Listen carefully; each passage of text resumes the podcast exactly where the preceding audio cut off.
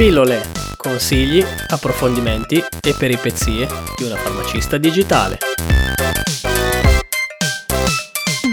Ciao a tutti e benvenuti in questo nuovo episodio di Pillole. Oggi puntata intervista con un veterano di pillole che ha sempre consigli e tool utili per far meglio. In questa puntata parliamo di ubicazioni, di utility per ridurre la perdita di tempo e anche come questi dati che raccogliamo possiamo utilizzarli in modo consapevole e utile in farmacia e in parafarmacia.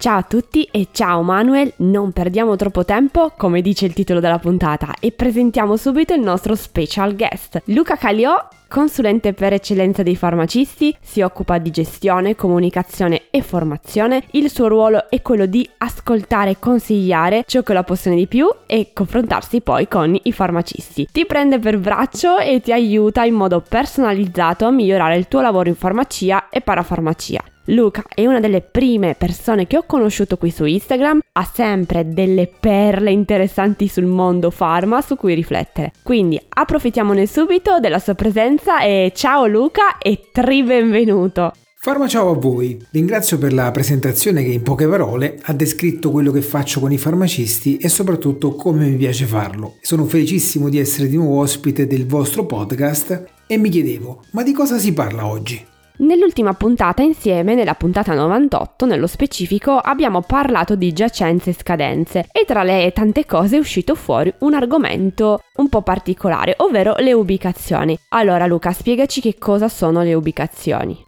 Sì, ricordo che avevamo parlato della gestione delle giacenze barra scadenze, che come molti tuoi colleghi anche tu adori. Bene, in farmacia un prodotto può essere in cassettiera, sugli scaffali nel retrobanco, su quelli di libero accesso al pubblico, nel robot per chi ha il magazzino automatizzato, nel magazzino A o in quello B se si hanno più magazzini. Quando parliamo di ubicazione intendiamo il posto o i posti dove collochiamo fisicamente un prodotto.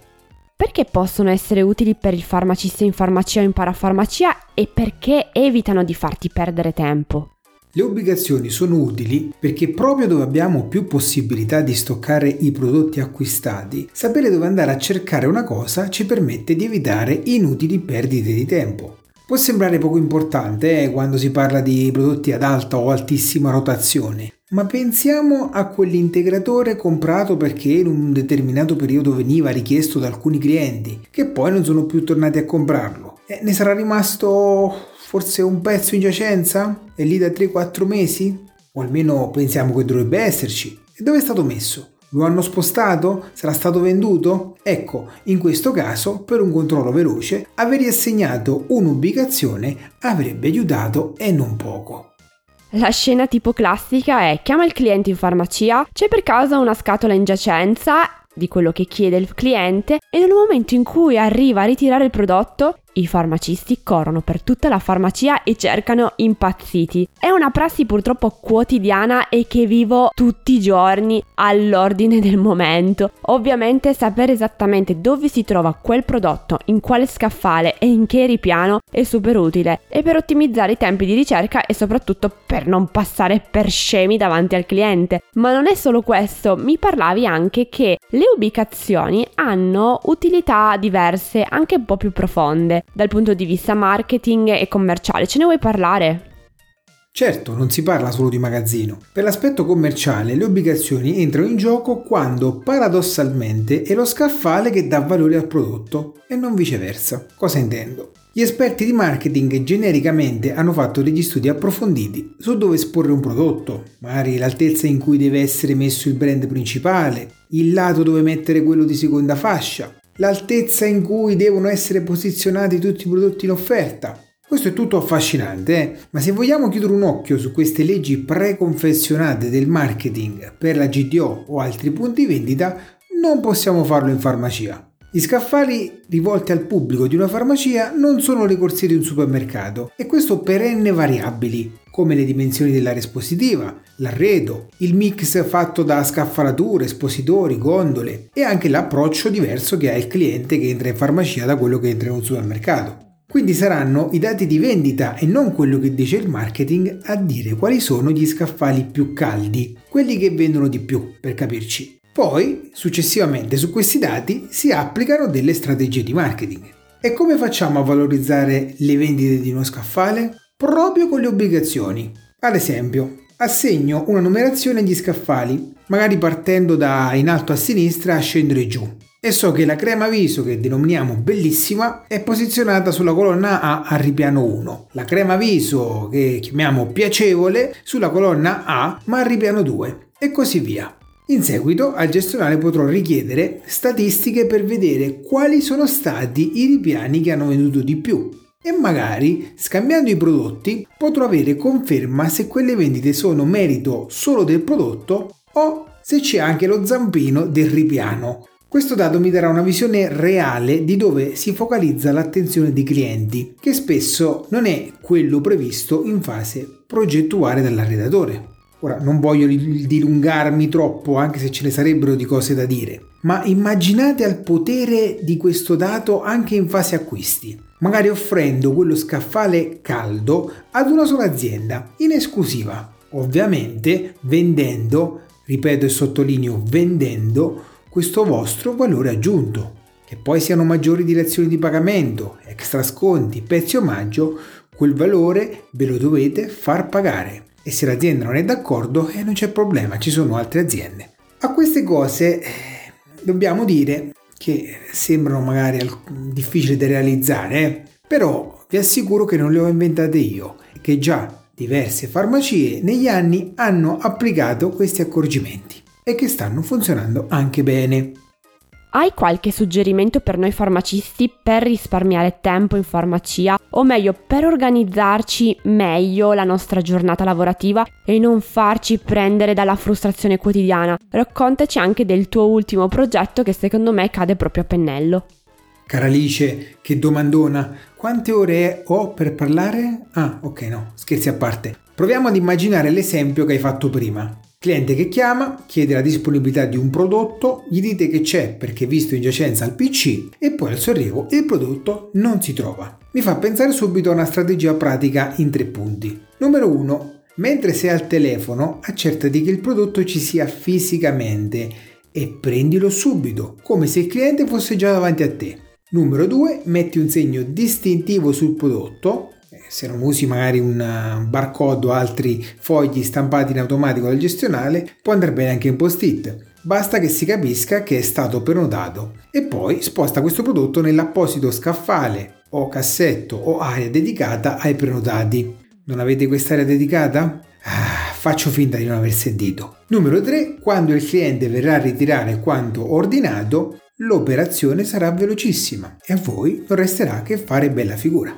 Poi di operazioni pratiche per ottimizzare i tempi in farmacia ce ne sono tante. Magari iniziate a delegare ciò che si può ad altri colleghi per liberare i farmacisti che ormai sono risorsa sempre più rara e preziosa. Alcune mansioni, come rispondere al telefono, le può svolgere tranquillamente un magazziniere o magari fare già da primo filtro ad una telefonata. Per altre ci sono aziende esterne con cui probabilmente già collaborate. Io dico sempre, delegare alcuni servizi in esterno non vedetelo solo come un costo, perché spesso sono un guadagno.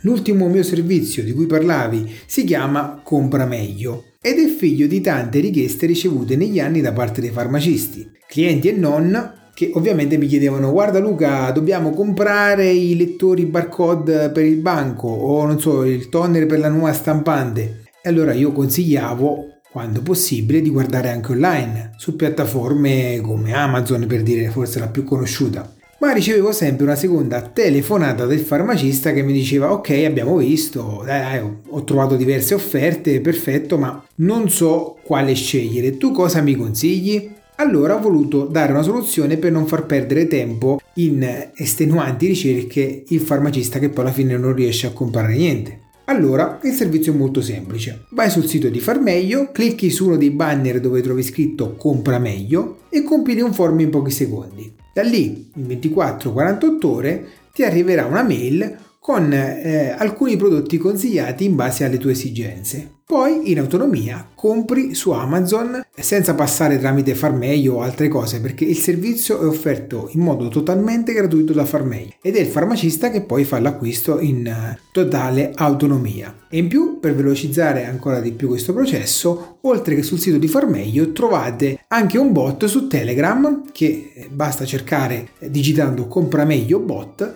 e da lì trovate sia il servizio che alcune funzionalità che vi permettono di accedere subito alle offerte del giorno per alcune categorie che possono essere molto utili al farmacista. Altra cosa con cui mi sono confrontata con Luca recentemente è il programma gestionale della farmacia. Ci sono tanti programmi diversi in base anche un po' dove pratichi, sia al nord, al sud, al centro Italia, alcuni più performanti, altri proprio lasciamo perdere, ma l'obiettivo della farmacia e del farmacista è quello di sfruttare il gestionale e non quello di farsi complicare l'esistenza dal gestionale e dal proprio lavoro. Quindi, come hai detto tu in diverse occasioni, il gestionale va spremuto all'ennesima potenza quali possono essere le ricerche sul gestionale utili da fare con frequenza che aiutano ad ottimizzare il tempo al farmacista?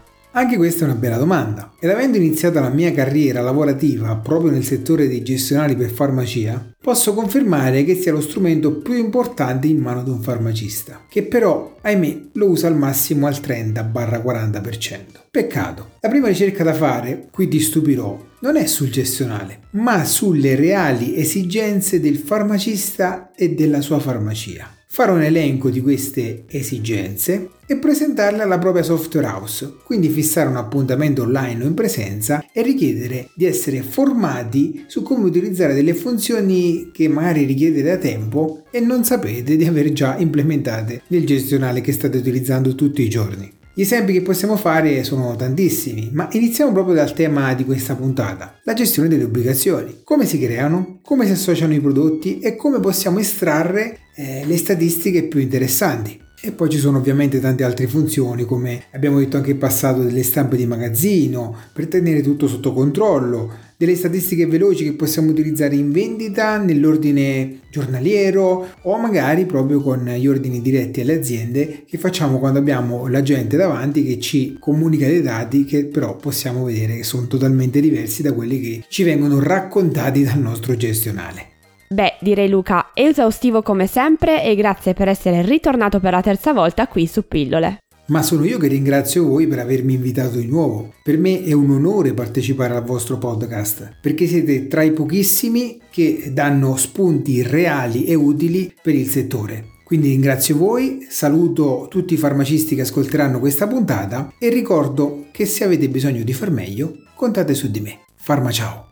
Grazie mille Luca per essere stato di nuovo con noi. Vi lasciamo i riferimenti di Luca Caliò qui nelle note del podcast. Se vi è piaciuta questa puntata, iscrivetevi a questo podcast. Per farlo trovate tutte le informazioni sul sito web www.pillolepodcast.it. Di nuovo un saluto a tutti e alla prossima puntata. Ciao. Ciao.